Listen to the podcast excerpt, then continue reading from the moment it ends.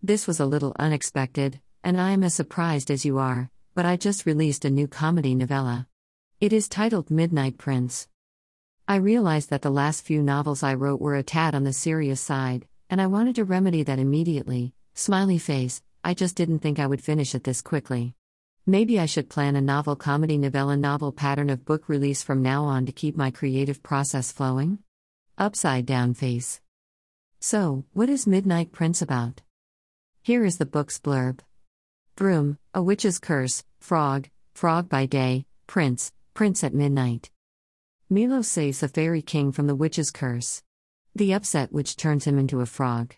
Now he needs a kiss from the king's daughter, but the problem is that the princess is on the witch's side. Is Milos doomed to stay a frog forever?